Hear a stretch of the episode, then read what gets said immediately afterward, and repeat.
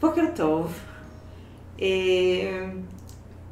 אני מחייכת כי זה פודקאסט שמוקלט בפעם השנייה, כי את הפודקאסט הראשון אה, אני ברוב חוכמתי מחקתי, או שלא הקלטתי, אנחנו אפילו לא יודעות. והיה נורא כיף. והיה לנו מפגש מרתק וסוער. נכון. ועכשיו אנחנו צריכות להתאפק, לא לנסות לשחזר אותו, אלא ליצור יש מאין מחדש. לגמרי. אז מפגש על שמנופוביה וזוגיות, ושמנופוביה ובתוך הבית, בתוך המשפחה, אה, או במילים אה, יותר אה, שיווקיות, אה, זוגיות על המשקל.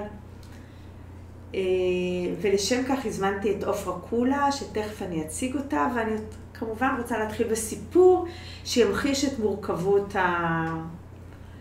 הסיטואציה, או המורכבות הנושא. ואני רוצה לספר על מטופלת שגרה באחד הקיבוצים בצפון הארץ. היא הייתה נשואה עם שני ילדים. הייתה מאוד מאוד מאוד שמנה. ואחרי טיפול ארוך של כמעט שנתיים, היא החליטה שהיא עושה ניתוח אה, בריאטרי, וירדה 60 קילו, שזה מטורף. ו... ומתוך הגוף הזה שפתאום שקל 90 ולא 150 או 160 ולא משנה, היא פתאום התחילה להרגיש רגשות שלא העיזה להרגיש אותם קודם. ולמרות שהיו עודפי אור גדולים ולא היה ניתוח להסרתם, ולמרות שהגוף היה אה, לא מושלם במילים החברתיות המאוד שיפוטיות שלנו, היא הרגישה משהו שונה לחלוטין. ופתאום מעשה בבן זוגה שהיה תומך ומבין, ופתאום היא הבינה שאולי הבחירה שלה בבן זוגה הייתה ממקום מאוד נמוך, בתור אישה שמנה, לא ראויה ולא שווה, ובחרה בבן זוג שאולי הוא לא כפי מידותיה, או שאולי התאים למידותיה הקודמות ולא התאים למידותיה העכשוויות. סופו של התהליך של הניתוח... זה שימוש נורא מיוחד במילה מידותיה, נכון? מידותיה, מאוד. אה, הם התגרשו. ו- וזה מעלה הרבה מאוד סוגיות, כי אי אפשר להתעלם מזה שנושא המשקל יושב בתווך בין בני זוג, בין בעל ואישה, גם כמובן בין הורים לילדים, אבל היום אנחנו כנראה נתעסק בעיקר בין בני זוג. Mm-hmm. וככה כדי שנצלול אולי יותר להבין מה זה המושג השמנופוביה, אה, שאנחנו מתעסקים בו הרבה מאוד בשנים האחרונות בישראל, אבל אני לא בטוחה שאנחנו יוצרים רגע להתבונן עד כמה הוא השתלט לנו על החיים, ולכן גם זוגיות היא חלק מאותו אה, עולם עליו זה אה, השתלמה, אה, השתלט השמנופוביה. אז בעצם אנחנו רוצים להתחיל עם זה שכולנו כבני אדם אה, מנוהלים על ידי סטיגמות. וסטיגמה זה אפיון של אדם כשונה מאחרים, בדרך כלל מתוך איזשהו מקום שלילי, נגטיבי, ואדם בעל הסטיגמה נחשב, לא בצדק, אבל נחשב, חלש, כישלון, חסר כוח רצון, עצלן, ולכן הוא במובנים מסוימים מוקם מהחברה הצידה, הוא אולי אפילו פחות ערך ונחות. ובעצם אפשר להגיד שהסטיגמה החברתית מלווה אותנו לאורך כל ההיסטוריה האנושית במלא צורות, אנחנו מכירים אותה באנטישמיות, אנחנו מכירים אותה בצבע עור, במגדר ובהמון תחומים, ולכן המשקל לא שונה בשום מובן שהוא. אבל האדם שעובר את החוויה וחווה את הסטיגמה, הוא בעצם אה, חווה איזושהי הכאה חברתית ובידוד חברתי, שאחר כך מתוכם הוא אפילו אה, מתנהג, ו, ומתוך ההתנהגות הזאת אליו אנחנו בהמון מובנים מתייחסים אליו כאילו הוא שום אדם, nobody, כאילו הוא לא אנושי, אין לו רגשות, וכאילו הזהות שלו נמדדת על ידי מה שאנחנו מייחסים אליו. אנחנו לא רואים אותו כאדם, ואם בנושא משקל אנחנו עוסקים, אז אנחנו מייחסים את הזהות שלו למשקל שלו, וככה אנחנו אה, מתייחסים אליו, אנחנו מאשימים אותו שהוא אשם במצבו. וככל שיש לנו פחות הבנה על הסוגיה בה הוא נאשם, אז הוא יסבול מסטיגמה הרבה יותר עמוקה. והסטיגמה יש לה שלושה מרכיבים, יש לה מרכיב קוגניטיבי, מרכיב רגשי ומרכיב התנהגותי, ואנחנו מתמקדות היום בעצם במרכיב ההתנהגותי, וזה האפליה על רקע משקל, בעצם הצד הזה שמתנהג את הסטיגמה, שמתנהג את, ה... את היחס המאוד מפלה שלנו אל האדם בגין המשקל שלו, וזה, אני מציינת אפליה על רקע משקל ולא סתם שמנופוביה, כי בעצם האפליה הזאת היא לאו דווקא בהכרח נגד אנשים שמנים, היא פוגשת אותנו בחברה ככלל האוכלוסייה, לא, בכלל האוכלוסייה, על הרצף הזה שבין רזה לשמן, עם כל מה אה, אה, שיוצא מזה. אז בעצם אה, האפליה על רקע משקל היא תפיסה מאוד מאוד אה, שלילית על אותם אנשים שחווים אחר כך הדרה, בריונות, אנחנו יכולים לראות את זה בחנויות הבגדים, אנחנו יכולים לפגוש את זה בתקשורת, אנחנו יכולים לפגוש את זה ברפואה, אנחנו יכולים לפגוש את זה ביחס של המטפל למטופל, אנחנו יכולים לפגוש את זה ביחס של האדם אל עצמו, ולכן זה גם פולש לתוך הבית, לפגוש את זה בין הורים לילדים, ומאוד עצוב גם בתוך הקשר הזוגי. אמ, ולשם כך הזמנתי אותך, עופרה. שיחד נציץ לאיך השמנופוביה משתלטת על השיח הזוגי. עופרה קולה היא מטפלת זוגית ומשפחתית מוסמכת על ידי האגודה הישראלית לטיפול זוגי ומשפחתי, והיא הוסמכה על ידי האגודה הבינלאומית להצטיינות ICEEFT כמטפלת EFT מוסמכת, היא בין הראשונות בארץ ומדריכת ומטפלת ב-EFT. בתהליך הסמכה לסופרייר...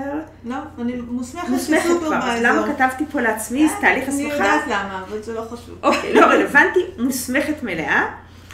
ועושה את עבודת הדוקטורט שלה בתחום ה-EFT, ואני למען ההגינות רוצה לשתף אתכם שאני הכרתי את עופרה כשלמדתי אצלה EFT בטיפול זוגי, ואני מודה שזכיתי לקורס מרתק במיוחד, ואתם תכף תרגישו את עופרה בשיח האישי שייווצר בינינו, כי המפגש איתה הוא מפגש מעבר להיותו מקצועי, הוא ססגוני, הוא אישי, ובעיניי מאוד משמעותי. תודה, איילת, איזה כיף לי. ממש, זה אמיתי, עופרה. אחרת לא הייתי מתקשרת אלייך. נכון, אבל זה כיף שלא הקלטנו פעם שעברה, ואנחנו... ואפשר עוד פעם. כן, לשמוע אותו שוב. נעים. אבל הוא אמיתי. אה, ואני רוצה להתחיל עם איזה פתיח מעניין שדגתי ברשת הדיגיטלית כשעופרה התראיינה לעמליה רוזנבלום לכתבה בעיתון הארץ על חשיבות יצירת מרחב זוגי בטוח.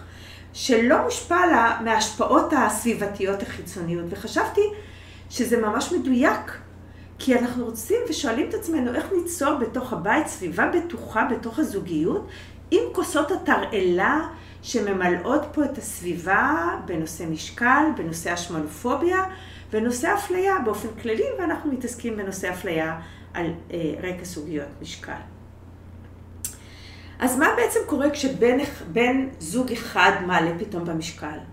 מה קורה שמראש אני יוצא עם אדם רזה או אדם שמן? מה קורה אם מופר האיזון הזה, ש...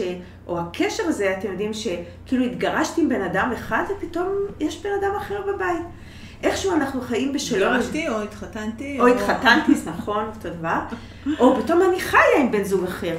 ואיכשהו אנחנו לומדים לחיות, לא תמיד, אבל עם השתנות של אה, סוגיות התקרחות, עם, עם תחלואה, עם הרבה מאוד מורכבויות שפוגשות את מעגל החיים, אבל איכשהו משהו בשמנופוביה נוגס באמון הבסיסי, בביטחון, ואני בעצם, תכף נשמע אותך רפואה, פוגשת הרבה מאוד זוגות ש... אה, ולא משנה, אין פה אשם, אלא הרבה מאוד זוגות שמוצאים את עצמם בקרע הזוגי סביב סוגיות המשקל. סתם אני אתן דוגמה קטנה, מעבר לדוגמה שאיתה פתחנו.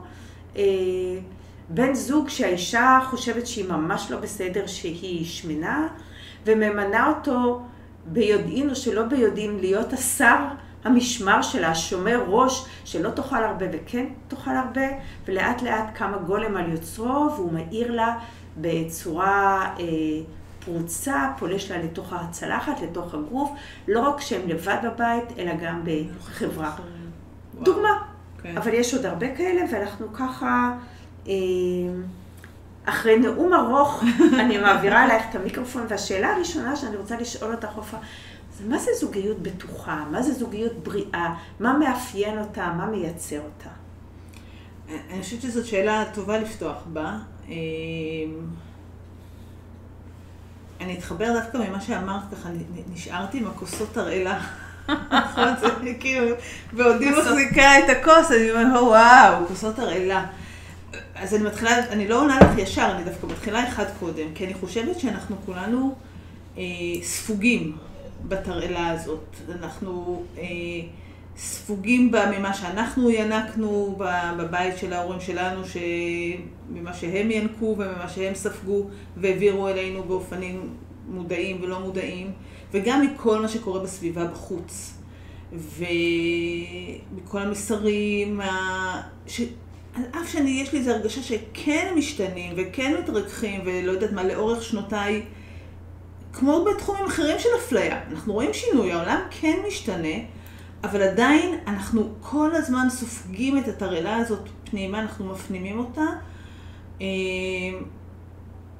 ואני חושבת שאנחנו לא לגמרי מודעים עד כמה יש לה השפעה עלינו, על מי שאנחנו, על איך שאנחנו חושבים, על איך שאנחנו מתנהגים.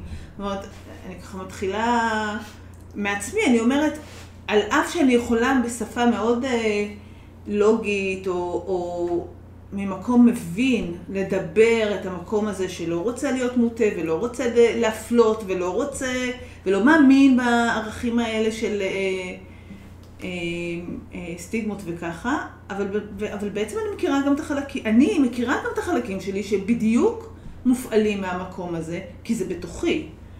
ואני חושבת שזה, כאילו, עוד לפני שאנחנו אומרים מה עושה זוגיות בטוחה, אני אומרת, המקום הזה שמכיר את החלק שלנו, ש, שרוקד את הריקוד הפנימי, לא רק את הריקוד עם הסביבה, הוא מקום נורא נורא מהותי בתוך השיח הזה. אמ, כשאנחנו מכירים את החלק הזה בתוכנו, יכולים להסתכל עליו, לנהל אותו, לשים לב אליו, לחמול אולי גם עלינו קצת יותר ממה שאנחנו בטח עושים בדרך כלל, אז אנחנו יכולים להגיע לזוגיות באיזשהו אופן קצת יותר אה, רך. ואז השאלה שאת שואלת אותי, מה זה, מה זה זוגיות בטוחה? מה זה זוג... בעצם כבר ענית, נכון? כי מה זה זוגיות טובה? זוגיות טובה זה זוגיות בטוחה. מה זה זוגיות בטוחה? חושבת שזוגיות בטוחה אה, היא, היא מימד שבעצם מאפשר לשני בני הזוג להרגיש שיש להם מקום, או יש בעבורם קבלה ביניהם, אה, על אף, ועכשיו אפשר לשים מלא מלא דברים על העל אפים, כי העל אף יכול להיות על אף השונות ביניהם, על אף הקונפליקטים ביניהם, על אף חוסר קונפליקטים וחוסר הסכמה.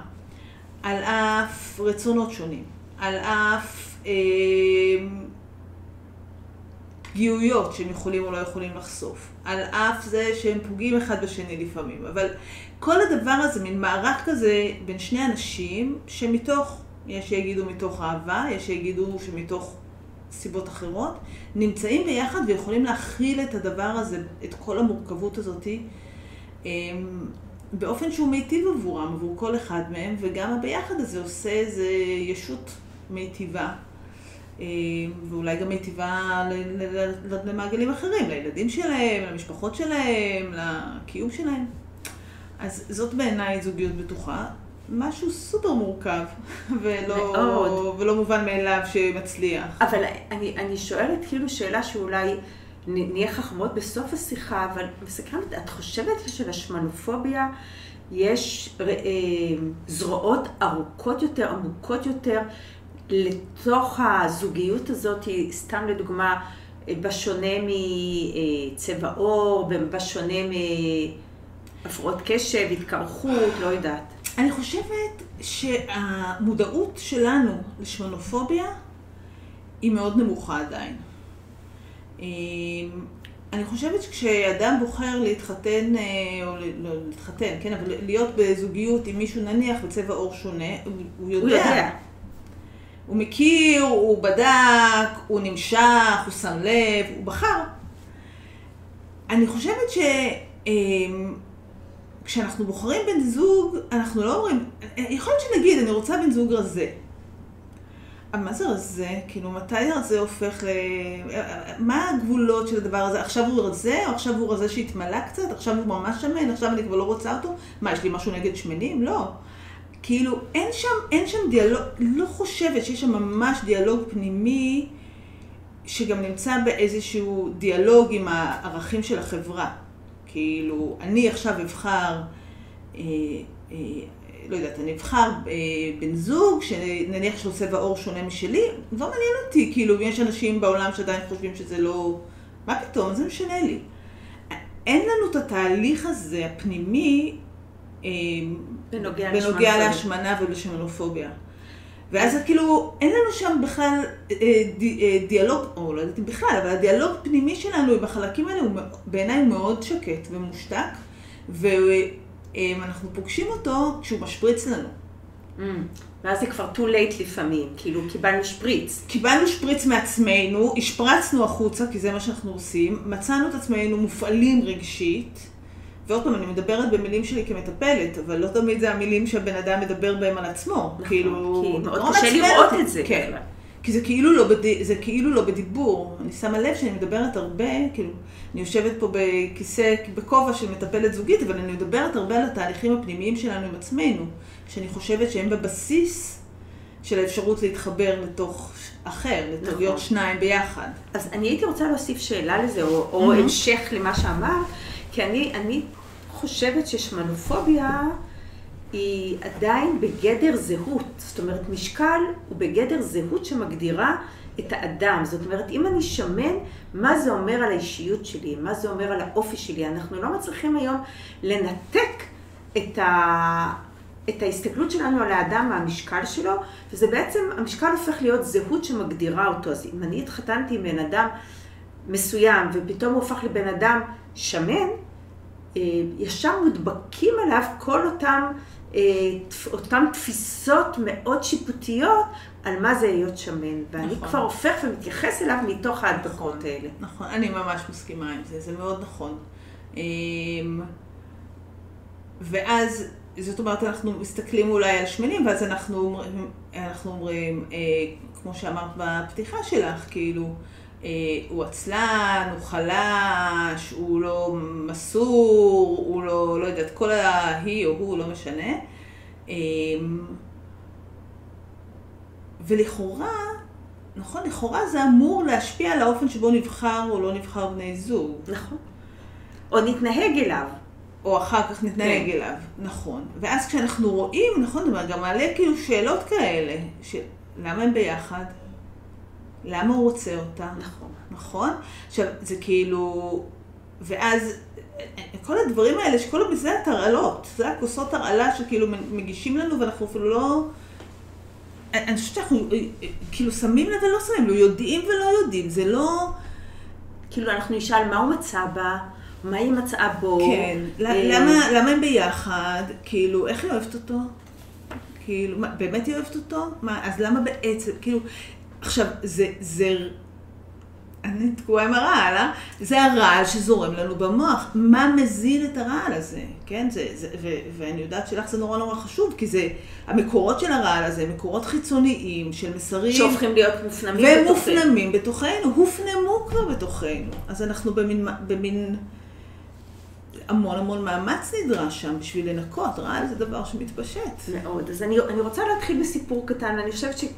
ניתן הרבה סיפורים קטנים הפעם כדי, כאילו, ניכנס לחיים, מה שנקרא. אז אה, כשכתבתי את הספר שמנ... אה, שמנים, שכח שמנופוביה, אני חיפשתי את השם, אני אזכר בשם של הספר שכתבתי. אה, הספר שמנים, אז אה, ראיינתי הרבה אנשים. אה, ואחד הרעיונות היה לי, אה, או היו את זה, זה עלה בכמה רעיונות, שנשים היו שמנות, ובן הזוג כינה אותם בהתאם למשקלם, בומבומלה, שמיינלה, היה לי שמות חיבה, אבל הם צורבים כל פעם שהם נשמעים, והם לא היו רק בתוך דלת אמותיהם בבית, זה פלש החוצה. את מי הם צרבו, איילת? את אומרת הם צרובים, את מי הם צרבו? המרואיינות שלך אמרו שהם צרבו אותם? כן, זה okay. כאילו... זה כאילו היה להם מובן מאליו שככה צריכים לדבר אליהם, שככה... כאילו הם לא זכאים ל- לשם אחר, הם שמנות, ולכן זה בסדר שקוראים להם שמיינלה. וואו. עכשיו, אמ, אז א', ה- זה עושה צמרמורת נכון. ממש לחשוב שאדם חושב שהוא כל כך פחות בגלל המשקל שלו, שמגיע לו היחס הזה. והיה באחד הסיפורים האלה, אה, סיפור שהוא קצת משעשע, כי אה, הייתה אחת שסיפרה שמישהי אחרת שהיא יצאה לדייט, וככה התחילה לצאת עם איזה בחור, וכשהייתה פוגשת אותו היה עם משקפיים. אז היא לא בדיוק בדקה איזה משקפיים, אם זה לרחוק או קרוב, ובערב הראשון כשהם נכנסו למיטה, הוא הוריד את המשקפיים. אז היא הייתה בטוחה שהוא עכשיו לא רואה כלום. והייתה נורא משוחררת, והייתה נורא, היה לה נורא כיף. והיא הייתה, והיה נורא כיף ב- בביחד הזה, בסקס הזה, בביחד הזה. רק בדיעבד היא הבינה שהמשקפיים האלה זה משקפיים, ל, אה, זה למרחוק, ובקרוב הוא רואה מעולה. הוא רואה מעולה. ו... ו... זה סיפור מצחיק, אבל הוא סיפור סיפור נורא. עצוב. נכון. וככה אני נורא אשמח לשמוע ככה... מה, מה הסיפור עושה לי? הסיפור, הסיפור פוגש אותי במקום של כמה חופש, כמה מרחב יש לנו לקחת לעצמנו, יש לי לקחת לעצמי, בתוך קשר, כשאני משחררת את, ה, את הפחדים שלי, נכון? כי מה, זה מה שקרה לה בעצם. היא, אמרה, היא הניחה שהוא לא רואה אותה, לא רואה לה, כן? כן. הוא לא רואה לה את, את השומן. ואז המקום הפנימי, היה לה תחושה שהיא היא בטוחה, והייתה נינוחה, משוחררת. ויכלה להיות משוחררת, ומעיזה, ונהנית, ועוד כל מיני דברים, כי היא הניחה בפנים, זה התחבר לה למקום שירגיש מספיק בטוח שהיא תוכל להתנהג באופן שהוא משוחרר. אמ, וזה זה ממש, בשפה של ה-EFT, במודל טיפולי שאני עובדת בו, טיפול זוגי ממוקד רגש, אה, זה, זה, אנחנו מדברים הרבה על הדבר, על האקטיבציה הרגשית שקורית לנו. זאת אומרת שהתנהגות של, שלו, של הגבר הזה, אה, כן, הורדת המשקפיים, הוא לא עשה שום דבר, הוא רק סימן שהוא מפסיק לראות אותה. היא פירשה את זה, כן? הוא הוריד משקפיים, היא פירשה את זה בפנים, אה, באופן שהרגע תיארנו, אבל אם נסתכל על זה אחרת, נניח הוא היה נכנס למיטה עם משקפיים, בסדר? בואו נראה מה היה קורה לה שם. בעצם כשהוא היה נכנס למיטה עם משקפיים, והיא הייתה מרגישה שהוא רואה הכל, והיא מחוברת למקום שלה שמרגיש רע בקשר לגוף שלה, ושהיא אה, שמנה לב, ושהיא אה, אה, לא מספיק טובה ולא מספיק יפה ולא מספיק סקסית אולי, ולא מספיק רזה כמו שצריך להיות, וכל הדבר הזה, הוא מתחבר לתוך כאב, למקום שהוא מאוד פגיע, נכון. נכון? כאילו, המקום הזה של לא להיות מספיק. המקום הזה של לא להיות מספיק הוא מקום, הוא מרכיב זהות בזהות שלה עתיק. הוא לא בא מעכשיו, נכון? הוא, הוא, היא סוחבת אותו. בין אם הוא קשור לשומן, בין אם הוא קשור לזה שהייתה ילדה שמנה לב, ואימא שלה אמרה לה, "אה, זה, או, או, או הוא קשור לחלקים אחרים שלה שמרגישים שהיא לא מספיק. אבל אי אפשר להגיד, בטח לא בסקס הראשון, תקשיב, אני בעצם נורא, נכון, נורא, אני מרגישה קצת, אה, אני לא very conscious about my זה, לא נעים לי שאני, כאילו, אני לא, אנחנו לא חושפים את הפגיעות שלנו מהר ובבת אחת ובסיטואציה שהיא לא בטוחה. ולכן בדרך, אם הוא נניח היה נשאר עם המשקפיים והיא הייתה מופעל למקום הזה המאוד פגיע ומאוד כואב, שהוא פצע העתיק יומין שלה, סביר להניח שמה שהיה קורה זה שהיה עולה ההגנה הזאת, או שהייתה נהיית, נהיית מאוד מתוסכלת, או שהייתה נהיית... אה, משהו היה מרגיש בחוסר נוחות כזה שהיה יוצא החוצה, אבל בעיקר זה היה מפעיל את ההתנהגות הזאת שלה, שהייתה פחות משוחררת, אולי היא הייתה נהיית יותר מרוחקת, אולי היא הייתה נהיית ביקורתית, אולי היא הייתה דוחה. ואולי אפילו לא היה המשך אחר כך. ואולי לא היה קורה שום דבר. בדיוק, בדיוק. כי, כי ברגע שהיא נניח הייתה מרחיקה אותו בגלל שבפנים היא מרגישה לא מספיק, או יותר מדי שמנה, ובחוץ היא הייתה דוחה אותו, כמובן שזה היה מפעיל את הפצעים שלו. הוא היה מרגיש שהוא, לא יודעת מה, לא נראה, לא אהוב, לא מושך, לא משהו. הוא היה עושה את מה שהוא עושה, בעצם הוא היה או מתרחק או דוחה אותה וכך הלאה, והיא הייתה כמובן יודעת, מרגישה בפנים שזה הכל קשור לפצע שלה והמשקל שלה, והיא הייתה עוד יותר מתרחקת וכך הלאה.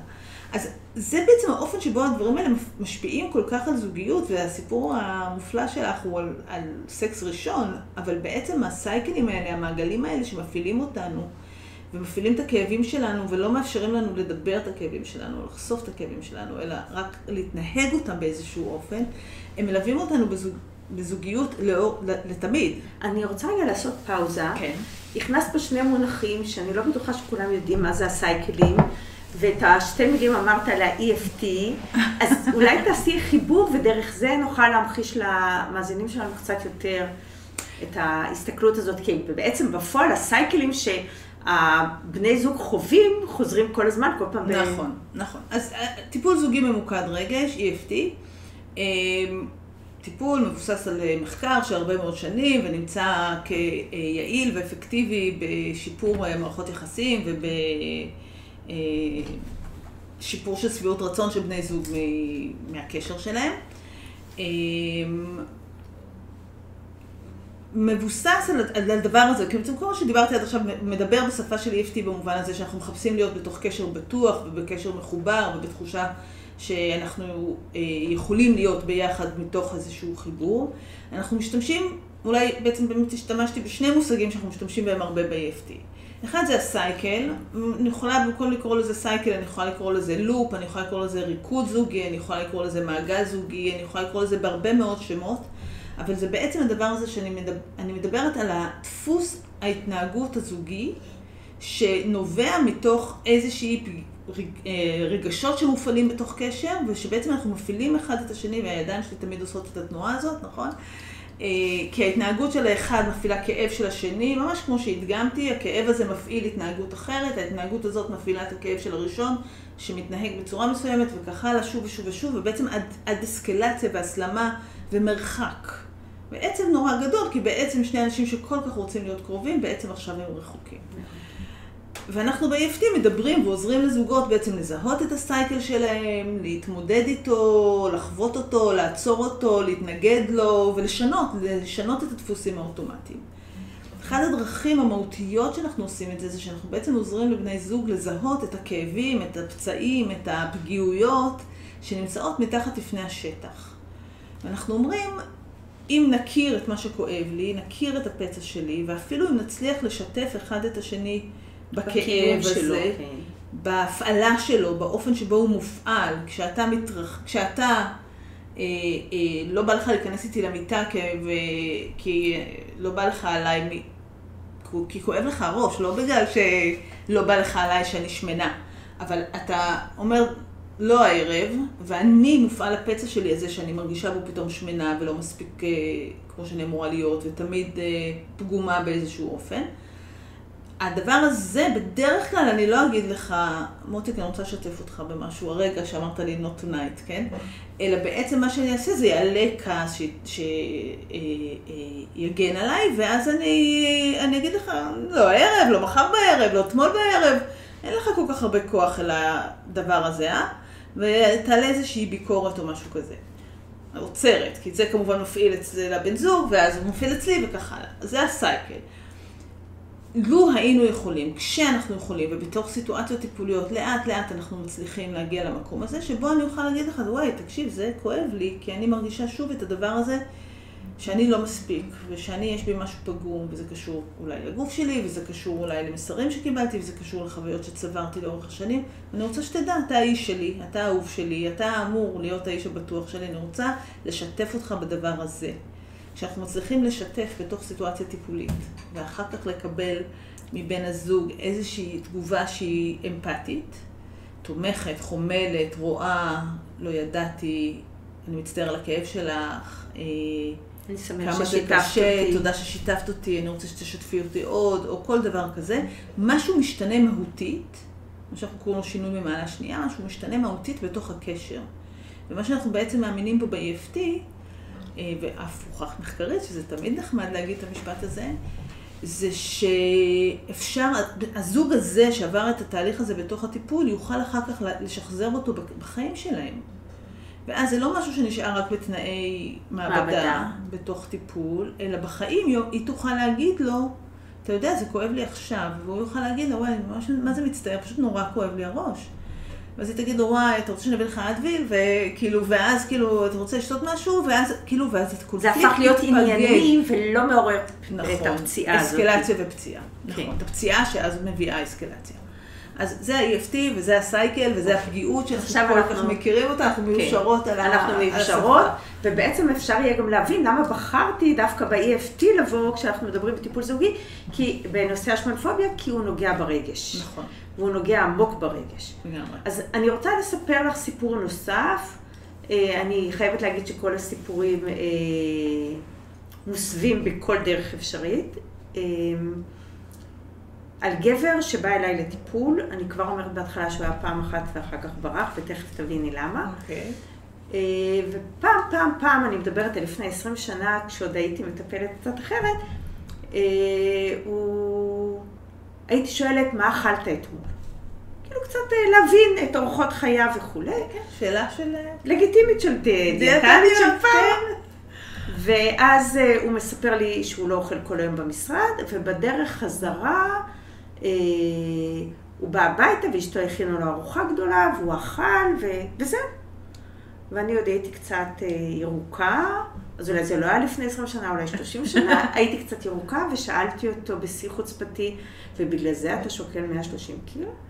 כאילו לא הבנתי איך מזה שהוא לא אוכל כל היום ובערב אוכל ארוחה, הוא שמן כל כך.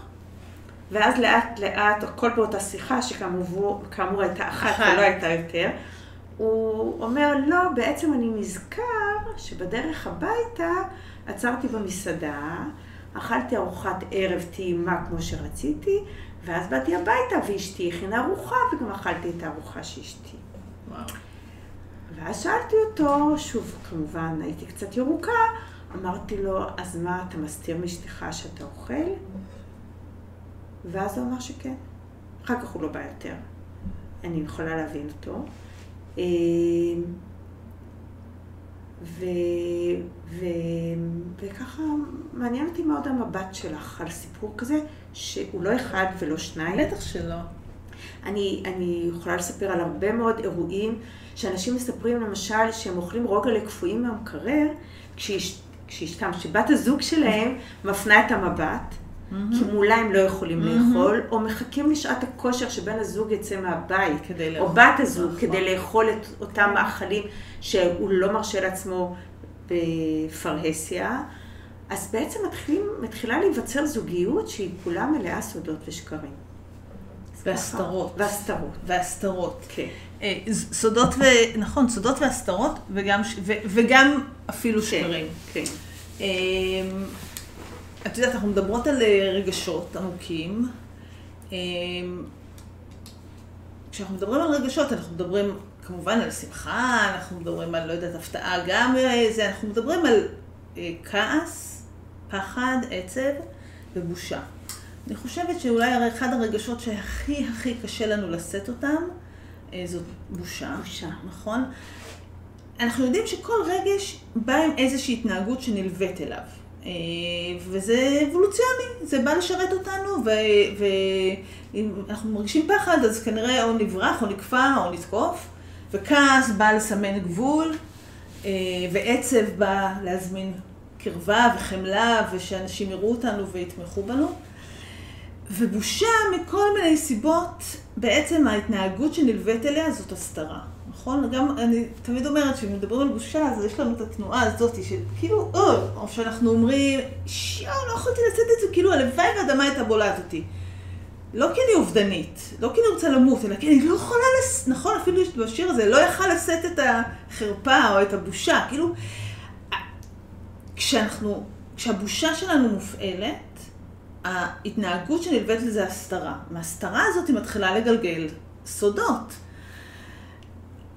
למה כל כך קשה לנו? עכשיו, יש לזה סיבות, למה אנחנו... מה זה בושה? בושה זה בעצם המקום הזה שאומר, כמו שאני זה לא טוב. כאילו, אני לא שווה, אני אפס, אני דפוקה, אה, אני לא ראויה, אה, אה, אין, אני, אני כלום. ו... כשאני, כשאני מתנהגת, כאילו, כשקורה לי משהו והבושה הזאת מופעלת, כמו הסיפור הזה שעכשיו אני הולכת לאכול את ה... כן, את ה, נניח, אני צריכה עכשיו את המתוק בחוויה שלי, זה מפעיל אצלי את הדבר הזה של אני תפוקה. אני אפס, הבושה נכנסת לפעולה.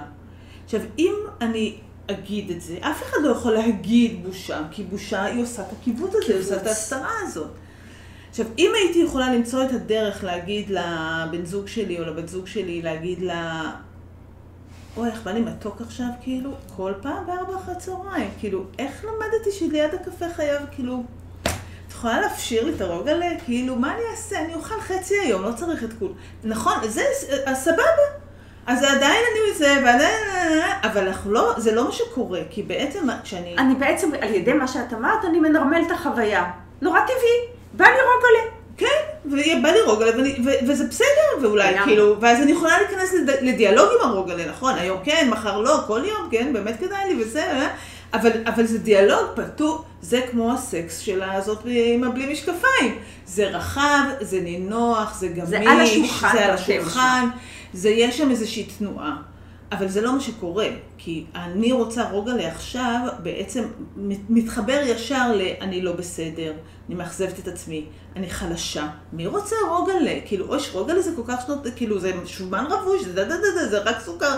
ישר כל הביקורת עצמית, כל התחושה של הלא בסדר, כל התחושה הזאת של איזה דפיקות זה בכלל להיות בן אדם שרוצה את הרוגלה בשעה הזאת, או בכלל, נכנסים לפעולה ומפעילים הרגע שפועל שם בפנים מבושה.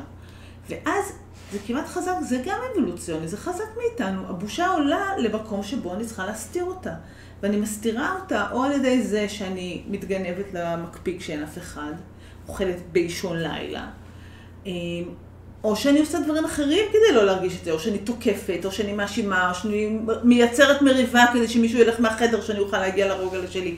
יש לנו הרבה אפשרויות לעשות את הדבר הזה, כדי לא בעצם אה, לא להיות בדיאלוג חומל עם הבושה של עצמנו. כאילו, אם אנחנו לא מצליחים להכניס שם רווח כזה ול, ו, ו, ולפתוח מקום חומל, אז היא תפעל באופן האוטומטי הזה, שהוא כל כך קשה ושיפוטי. אז, ו... אז מה בעצם אנחנו היינו רוצים מבן הזוג באותו רגע? מה היינו רוצים מעצמנו ומה היינו מבקשים מהבן זוג? זה, זה חוזר חזרה לשאלה הראשונה של מה זה זוגיות, נכון? נכון. מה זה נכון. זוגיות בטוחה וטובה. כי אם הזוגיות היא בטוחה, אז אנחנו בעצם רוצים להגדיל או להרחיב את מספר הפעמים שבהם ברגע הזה אני אוכל להגיד, שומע? יש לי עכשיו משהו, מה זה פדיחות? לא נעים לי? אבל זה מה שממש בא לי עכשיו. אבל אני גם הייתי מורידה את הפדיחות. אני אומרת, בתוך המשא ומתן הזה אני יכולה לקרוא לזה פדיחות. כאילו, יכול להיות שאני אוכל לקרוא לזה בהמשך, שומע? בא לי רוגלה. בא לי רוגלה. כן, אבל אני אומרת, אני לא רוצה להגיע, אני לא רוצה לשים רף שאי אפשר לעמוד בו, זה תהליך. את מדברת על, על ההדרגתיות בתהליך. כן, איזשהו משהו של קבלה, כי, כי, כי באמת, אה, קופץ לי עוד משהו, תכף אני אגיד עוד משהו שקופץ לי לראש בהקשר הזה של סודות. אה, אני, אני רוצה שאפשר יהיה לדבר על זה באופן בטוח, כשאמרתי מקודם שזוגיות זה משהו שהוא בטוח מספיק בשביל לשאת שונות, קונפליקטים, מתחים, חוסר הסכמה, אז הרוגע הוא, הוא דוגמה טובה לדבר הזה, שבו זה קשור מהבפנוכו שלי, שמרגיש כל מיני דברים. שבעצם אבל... אני מרגיש אשם על זה אני... שאני רוצה בכלל רוגע. לגמרי, זה שלי, קורה לי משהו עם עצמי, שבתוך קונסטלציה זוגית הופך להיות משהו באינטראקציה בינינו. אז קודם כל, אני חוזרת למקום שאומר, יש לנו עבודה עם עצמנו לעשות. כולנו יש עבודה עם עצמנו. להרשות לעצמנו בעצם לרצות רוגע לי. נכון, שיקפתי את הדבר הזה שאני קראתי לו פדיחה. נכון. כאילו, אני אומרת, אוי, רגע, באמת, אני גם רואה בזה פדיחה. אמרתי, אוקיי, הדרגתי, אבל בעצם יש לי משהו, האם רוגע זה פדיחה או לא? כאילו, כן. רוגע זה רוגע. רוגע זה רוגע. לגמרי, לקחתי. אם, אם אני קונה אותו, לפחות שאני אקנה בקונדיטוריה טובה. רק בקונדיטוריה טובה. לגמרי. וזה עוד, אז, אז זה הדבר הראשון אולי שאנחנו מדברות עליו, שכאילו לעשות משהו עם עצמי, של איך אני כן. חווה את הדבר הזה, הוא כנראה הבסיס לשינוי בתוך הזוגיות. כי עד שאני, כל עוד אני ארגיש אשמה או, או בושה אה, על הדבר הזה, כנראה שזה מה שיעבור החוצה. ההתנהגות שלי של הסתרה, אה, או של שקר, או של אה, יצירה של איזה קונפליקט, נכון? אנחנו גם מכירים את הדבר הזה, שכאילו מה אתה מסתכל עליי? כאילו, למה אתה מסתובב לי בין הרגליים? כאילו, כי אני... כל הדבר הזה, קשור קודם כל אליי, ואז הוא עובר לתוך עבודה שקורה, או לתוך תהליך שקורה ביני לבין. הזוג. עוד משהו שקפץ לי לראש, ואני חושבת שהוא נורא רלוונטי פה, אה, והוא גם בתוך המתח הזה של בין מה שקורה ביני לביני לבין מה שקורה ביני לבין הסביבה, או לבין בן הזוג שלי. אה, זה שמותר לי, אה, מותר לי לרצות רוגלה, וזה שלי, וזה פרטי, ואני לא צריכה ללכת לספר על זה לאף אחד, ומותר לי לאכול רוגלה מתי שאני רוצה, בבוקר, צהריים ובערב, וזה פרטי שלי, זה לא הופך את זה לסוד. זאת אומרת, אני הפכתי את זה לסוד אבל, באיך נכון. שהתייחסתי לרוגלה. נכון, ברגע, בדיוק, ובעצם חלק מהתהליך שהייתי רוצה שיקרה, זה שאני, שהאכילה שלי תהיה משהו שהוא, או התזונה שלי, או הדימוי גוף שלי, או כל הדבר הזה, הוא יכול להיות משהו שהוא ביני לביני, עם כל מיני שאלות, שאלות שעולות שם, שלא בטוח שבא לי אה, לשתף. לשתף. ושזה ממש ממש בסדר, שאני אסתכל עליהם ונ- ונקרא לזה, ואז אני קוראת לזה פרטי, אני לא קוראת לזה סודי. אני לא קוראת לזה אני לא הסתרה. מסתיר, זה בדיוק העניין. הסתרה. אבל את יודעת מה? זה מצב מאוד גבוה, נכון. כי בעצם הגעתי לשלמות עם עצמי, שאני כזאתי, ולפעמים אני כזה רוצה לאכול את זה, לפעמים אני רוצה לאכול את זה, ואני, זה המשקל שלי וזה לא המשקל ש, שאולי רציתי שיהיה, אבל בעצם זה מתאפשר רק על ידי זה שאני עשיתי קבלה מלאה שלי. לא בטוחה אפילו מלאה. אני חושבת קבלה. על ידי, קב- בסדר. על ידי תהליך פנימי אוקיי? של אה, התבוננות וכאילו קבלה, דחייה, התלבטות. כאילו אוקיי. להפך, אני רוצה להגיד, אני חושבת שאני רוצה להגיד, בתוך התהליך הזה הפרטי, מותר לי שתהיה לי אי הסכמה עם עצמי, וזה עדיין לא הסתרה. נכון. כאילו, זה בסדר, מותר לי להגיד, לא יודעת מה, אה, בבגד ים הזה הפולקס שלי בולטים, אני לא אוהבת את זה, חבל לי, באסה לי, זה בסדר. זה עדיין לא אומר שאני מסתירה ממישהו את איך שאני מרגישה את עצמי ואני... לא- זה לא חייב אבל פה להפעיל. נכנסת בחירה, נכון. ואם אני רואה שבעצם אני בוחרת אה, לספר או, או לא לספר, בגלל שזאת בחירה, זה כבר לא הסתרה. נכון. זה בעצם נכון, הכיוון נכון, שלנו. שיש לי, יש לי, נכון, ו- ו- ו- ותפיסה של פרטיות לא באה מתוך בושה. נכון. היא באה מתוך ביטחון, היא באה מתוך נינוחות, היא באה מתוך קבלה של העצמי ברמה כזאת או אחרת. לגמרי. כאילו, לא צריכים כל היום להיות מרוצים מעצמנו, כי אז לא נזוז. ובסך הכל אנחנו רוצים לייצר תנועה בתוך עצמנו, אנחנו לא רוצים להיתקע, לא משנה איפה. אנחנו, בעיניי, כן. כן, זאת העמדה שלי, כאילו, אני חושבת. אני רוצה להיות בתוך תנועה, בתוך צמיחה עם עצמי. לגמרי, ולא אה, בהימנעויות ובהיתקעות שסוגר אותנו. נכון. כאילו, כי גם להגיד, אני מקבלת את עצמי כמו שאני, זה הגוף שלי, נה נה נה נה נה. אמ, אני אה. לא אוהבת את המנגינה הזאת, אני. לא אוהבת את המנגינה. כאילו, אני אוהבת, אני רוצה, אני בוחרת, הייתי רוצה, אני יכולה להסתכל, כאילו, זה, יש שם משהו יותר רך, יותר גמיש, שאני רוצה להכניס אותו. אז אם כבר אנחנו מדברים, על, דיברנו על סייקל ודיברנו על הסתרות, אני הייתי רוצה לגעת בעוד נושא, זה מינוי אחד מבני הזוג כשומר הראש שלי. הרבה פעמים זה אני עושה, ואחר כך אני כועסת עליו שהוא משתמש בתפקיד כאילו נגדי, והפוך. הגבר ממנה את האישה, והיא אחר כך רוכבת על הגל הזה. ובעצם אני ממנה אותו לעשות משהו שאני לא יכול או לא יכולה לעשות, מתוך איזו ציפייה שהוא יציל אותי וישמור עליי, במקום שאני אבין שזה תמיד שלי ולא של מישהו אחר. ואז זה מייצר איזושהי, אה, מייצר איזה חוסר שוויוניות בקשר, כי יש אחד טוב יותר, כי הוא המפקד, הממונה, האחראי, השומר, ואני הפחות ערך. אני אפילו לא שם לב שאני יצרתי את הסיטואציה הזאת. או, או לא יצרתי, אגב, נכון? יש זוגיות, נכון, יש אבל לפעמים- זוגות שזה נוצר, ויש נכון, זוגות נכון. שאפילו המקרה קצה הוא שבו אני הזמנתי את השני להיות השומר אה, סף. שלי, אבל, אבל לפעמים פשוט אנשים לוקחים לעצמם את השלטון את הזה. המנדט הזה. מתוקף זה שהם עושים ספורט והם אוכלים בריא, לא משנה מה. אז או ככה, מתוקף זה שהם בני זוג יותר דומיננטיים, כן. וחושבים שהם יודעים את הנכון. מעולה. נכון. אז, אז בואי ככה תנסי אה, להסתכל ולפרק את הסבך הזה. כן, אז אני חושבת שיש לנו פה עוד סייקל, זו עוד דוגמה של סייקל, שבו בעצם מכל מיני סיבות, אה, אה, את יודעת, בסיפור שלך, הנסיבות הן שאני אה, הזמנתי את בן הזוג שלי למקום הזה. אה, כשאני מזמינה את בן הזוג שלי למקום הזה שבו הוא יהיה הממונה על הצלחת שלי, אה, בראייה שלי, אה, הממוקדת רגש, אני הולכת ישר לנסות להבין מה הרגש שהפעיל אותי להתנהגות שבה אני מזמינה אותו למנות אותי. אוקיי. למנות אותו. אני מזמינה אותו למנות, אני, אותו מנ... אני. ממנה אותו לתוך תפקיד מסוים. ובראייה הזאת של סייקלים שמתגלגלים כל הזמן, אז- ושאני יודעת שאין התחלה ואין סוף לדבר הזה, אני משערת שהיה משהו קודם שהפעיל אצלי איזושהי, איזשהו רגש, שהפתרון שלי, האסטרטגיה שבה אני נקטתי כדי להתמודד עם עם זה. היה להגיד, אתה יודע מה? אתה תהיה אחראי על הצלחת שלי. זאת אומרת, משהו בי, נניח, מרגיש אה, חלש, לא ראויה, לא מספיק טובה, מאכזבת תמיד, אה, כמו שאני זה לא מספיק, או כמו שאני זה לא טוב, כזה, מין מקום כזה, כואב.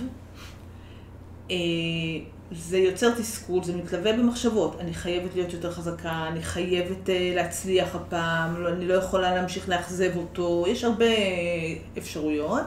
ואז הבחירה שלי, על מה שאני אומרת בחוץ, בסוף פשוט, אני אומרת לו, טוב, אתה יודע מה, אתה אחראי. אבל, כן, מקום נורא לא גמיש בעצם, נכון? מקום שכאילו, בעצם בחירה של פתרון אה, שלא לוקח בחשבון את כל החלקים הרגשיים שאין לי בעצם מגע איתם.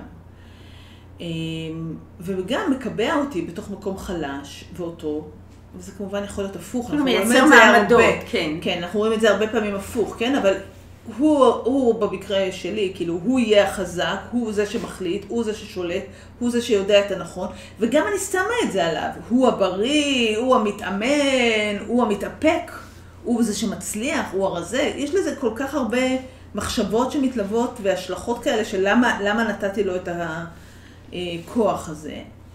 אבל בעצם ככל שהוא יותר מנהל את הצלחת, ככה אני מרגישה פחות. ככה זה יותר כואב, ככה אני, יש לי יותר בושה. וגם שאני- ככה העיניים שלו הולכות איתי לכל מקום.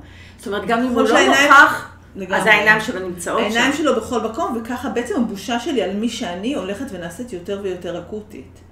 וההתנהגות שלי זה נורא תלוי, או שעולה לי כעס, כי מי יכול לשאת את עצמו כל כך חלש. חלש, דפוק, לא ראוי, מאוד מהר זה הופך ללא אהובה, אה, לא חשובה, אה, מיותרת, פחד מזה שיעזבו אותי, יש לזה כל כך הרבה, הרגשות שלנו הרי הם כמו גלים, הם באים עוד אחד ועוד אחד ועוד אחד וכך הלאה.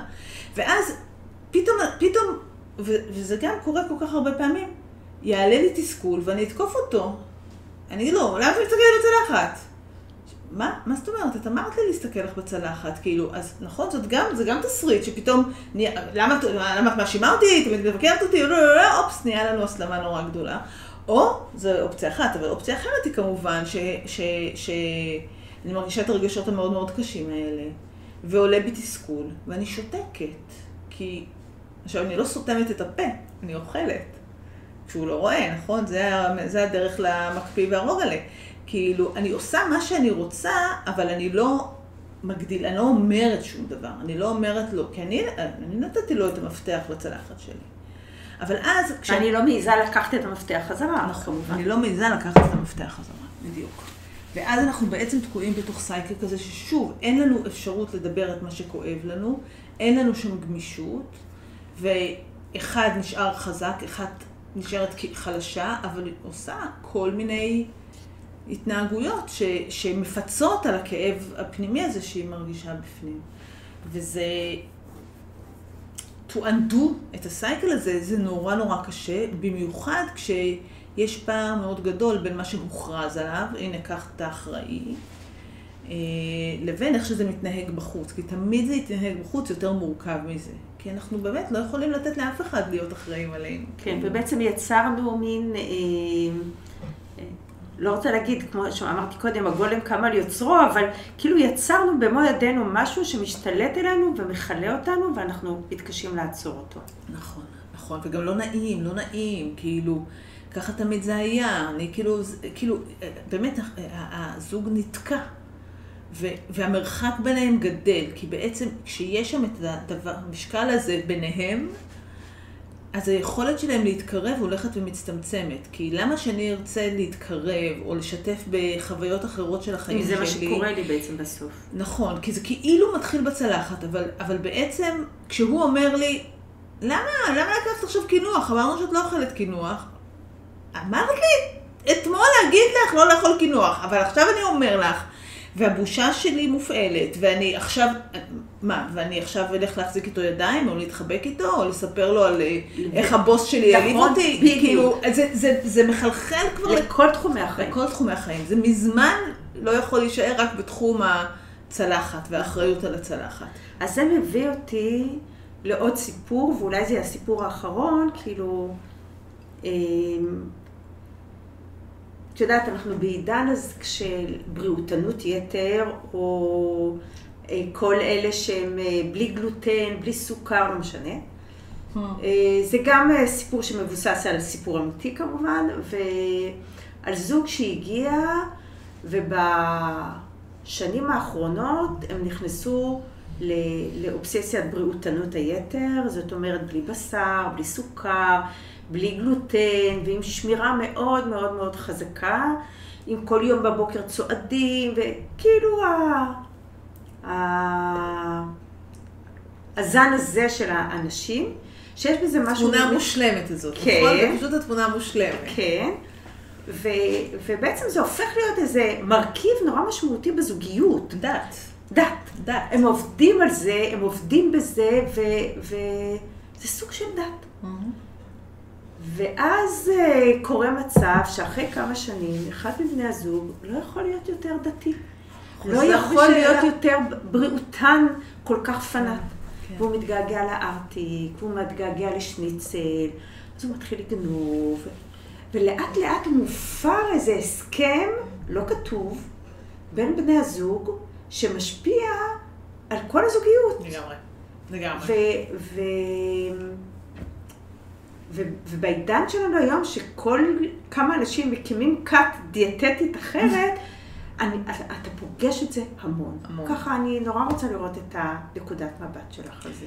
כן, זה, זה, אני חושבת שאמרת את המילת מפתח, אני חושבת שדיברת על הסכמים, נכון? זוגיות, ש- הזוג, זוגיות שלנו מושתתות על הסכמים לא, לא חתומים, אמ, שבהם אנחנו כאילו מקבלים על עצמנו התנהגויות מסוימות, והפרה שלהם, או הפרה זה אפילו כבר מילה חזקה, נכון? אבל ערעור שלהם, או מתיחה שלהם באיזשהו אופן, מטלטלת את כל, ה... את כל המבנה הזה, ובצדק. זאת אומרת, ו- ובאמת, כאילו, התחלנו בחיוך, אמרנו, כמו דת וחזרה בשאלה, אבל זה נכון. אה, בעצם זה, זה, זה, זה לגמרי. עולם תוכן אחד, נכון? העולם הבריאותני הוא עולם תוכן אחד, העולם הדתי ה- ה- הוא עולם תוכן אחר. אה, אני יכולה לחשוב עוד, כאילו, אה, הגבר שמתפטר בגיל אה, 50, עכשיו הוא הולך לחפש את עצמו, עכשיו הוא רוצה לנסוע להודו, עכשיו הוא, הוא לא רוצה להמשיך לעבוד בהייטק. רגע, שנייה, אבל סגרנו שאתה זה מפרנס ואני המשכורת שנייה. נכון? או, או, רגע, מה קורה פה? כאילו, וסתם, שלוש דוגמאות שעולות, קופצות לי בראש משלושה עולמות תוכן שונים. לגמרי.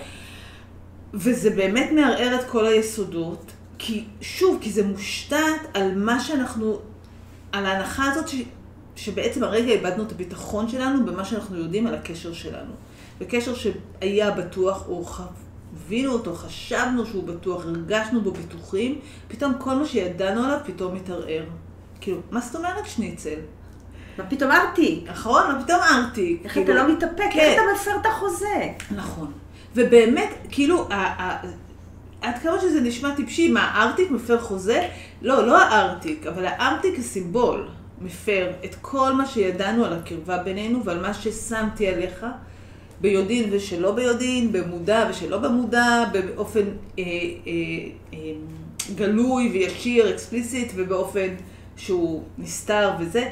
כל, הד... כל המערכות האלה בבת אחת נחשפות. ויש פה עוד דבר, אני בטחתי בך. נכון. אני בטחתי בך, ו... אה, עכשיו, מה קורה היינו עוד? ביחד, היינו ביחד. בזה, ואתה, או בעצם אתה מעז לקחת משהו בשביל עצמך, ואתה בעצם, אתה מאכזב אותי, אתה לא רואה אותי, אני, אם נעביר את זה לשפה של אני, אני לא חשובה, אני לא ראויה, אני לא אהובה, אני לא מספיק בשביל שאתה תוותר על מה שאתה רוצה בשבילי וכך הלאה וכך הלאה. אופס, אנחנו בתוך סייקל קשה, כואב מאוד מאוד. מאוד. אנחנו, אני- אני זה רוצה- ממש אובדן. זה פה- אובדן, ועוד דבר, עלול להיות מצב שבן הזוג שלי מאיר את השדים שאצלי. נכון. שבעצם הוא עשה משהו שגם אני רוצה לעשות. גם לי נכון. כבר נמאס להיות בריאותנית, גם לי בארטיק. אבל אם הוא עשה את זה ראשון, והוא עשה את זה, אז מה, אני גם אגיד שאני אה, רוצה ארטיק? מהמם. גם אני רוצה שניצל פתאום? מהמם. אני לא מעיזה, הוא לקח לי את המקום, וזה נעשה... ויש שם, אה, אה, נכון, ואני אני מסכימה, ואפילו, אני חושבת שזה יושב אפילו כאילו על תפיסות של מה שלנו, של אמ, מה ראוי, מה חשוב, מה הערכים שמנחים את החיים שלי. זה, זה נוגע באמת באמת בליבה שקשורה למי אני, ומה המשמעות שלי. ו- ו- ו- ואיך אני יכולה להיות אני בתוך הקשר הזה, ומה מותר לי ומה אסור לי. אה, זה נורא נורא עמוק. אה, זה מערער משהו נורא נורא עמוק. אה, את כבר יודעת את התשובה שלי, את יודעת מה אני חושבת שהם צריכים לעשות, כי אני חושבת שהם צריכים לעשות עבודה עם עצמם, ועבודה אחד עם השני כדי לברר, כדי להצליח לדבר את מה שמסתתר מתחת לארטיק, או אה, כאילו את הצורך שלו בלא יודעת מה, במרחב, בעונג, בשחרור, ב... ב... בחופש ברחוק. פשוט. כן, אוקיי? וגם את הצורך שלה, על אף שהיא בוחרת נניח לא לאכול את הארטיק. כן. אבל, ואז יש שם איזה מקום שכאילו, שאנחנו רוצים שהזוגיות הזאת תימתח למקום שהיא תוכל לשאת את זה. וקבלה, שנכון, ככה התחלתי, קבלה, הנה אני חוזרת על המשפט שהתחלתי ממנו, שהקשר הזה יוכל לשאת שונות, חיכוך, קונפליקט, חוסר הסכמה, ולהישאר בטוחים, אוהבים, מחוברים, שייכים, כאילו, זה אתגר. זה אתגר גדול. את יודעת, זה ממש מילות סיכום, כי בדיוק חשבתי על עצמי, מה אני אגיד לך עכשיו? איך בא לך לסכם את הנושא הכל כך מורכב הזה של אה, זוגיות זרועות וכוסות התרעלה של השמנופוביה, וכאילו... ככה, אני ככה, סיכמתי. את סיכמת, זה בדיוק. את פשוט סיכמת. איך את מסכמת? שאלה מעניינת. אני בעצם חושבת שהסיכום הוא שנתנו מבט אה, והצפנו אה, סוגיה שאני לא בטוחה שיש לה הרבה קיום. היא עוד עדיין אה, נסתרת מהמם. מתחת למרצפות. אה, אני עוד לא ראיתי טיפול זוגי בסוגיית השמנופוביה, כאילו, מפורסם. וואו. לא, אני לא ראיתי. לא. זה יכול לבוא תמיד בדלת האחורית, או פתאום תגלה, נכון. או תגלה את זה דרך זה שבאים בשביל לטפל בילד, אבל בעצם זה עולה... אה, סוגיה אה, הזאת. מתח מאוד מאוד גדול בין בני הזוג, ויש עוד הרבה סוגיות שלא נגענו בהן, אבל אני בעצם אה, יכולה לסכם במילים נורא דומות לשלך, זה המרחב הבטוח, שאנחנו כל כך צמאים לו וכל כך חסרים אותו, אה, אני חושבת שאנחנו מחפשים אותו. נכון. מרחב שנותן הכרה במי שאנחנו, שאני לא צריך להסתתר ולהתחבא ולהוריד או להעלות משקפיים. נכון. ושכמו שאני זה טוב. כן, כמה בנאלי, כמו שאני, כן. אבל זה הדבר הכי כן, כן. נכון ופשוט. נכון. עופרה, אני מקווה. שהפעם זה הקליט. אוי ואבוי! אם לא, ניפגש עוד פעם. פעם שלישית גלידה, והפעם גלידה טובה, או ארטיק טוב. אני ממש רוצה להודות לך. אנחנו לא הסתכלנו מה היה קודם, כי לא היה לנו לא שום עותק. להסתכל עליו, אבל היה כיף אבל היה עכשיו. כיף ומרתק. גם לי. ואני אה, מאוד מודה לך אה, שהגעת. אה, אני חושבת שנתנו הצצה ממש ממש חשובה לעולם שהוא עוד קצת עלום.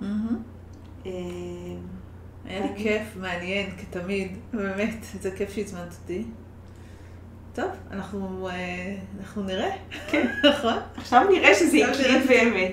יאללה. אז לסיום. באמת, אנחנו משודרים בכל ערוצי הפודקאסט העיקריים, ואתם מוזמנים לראות, ותודה.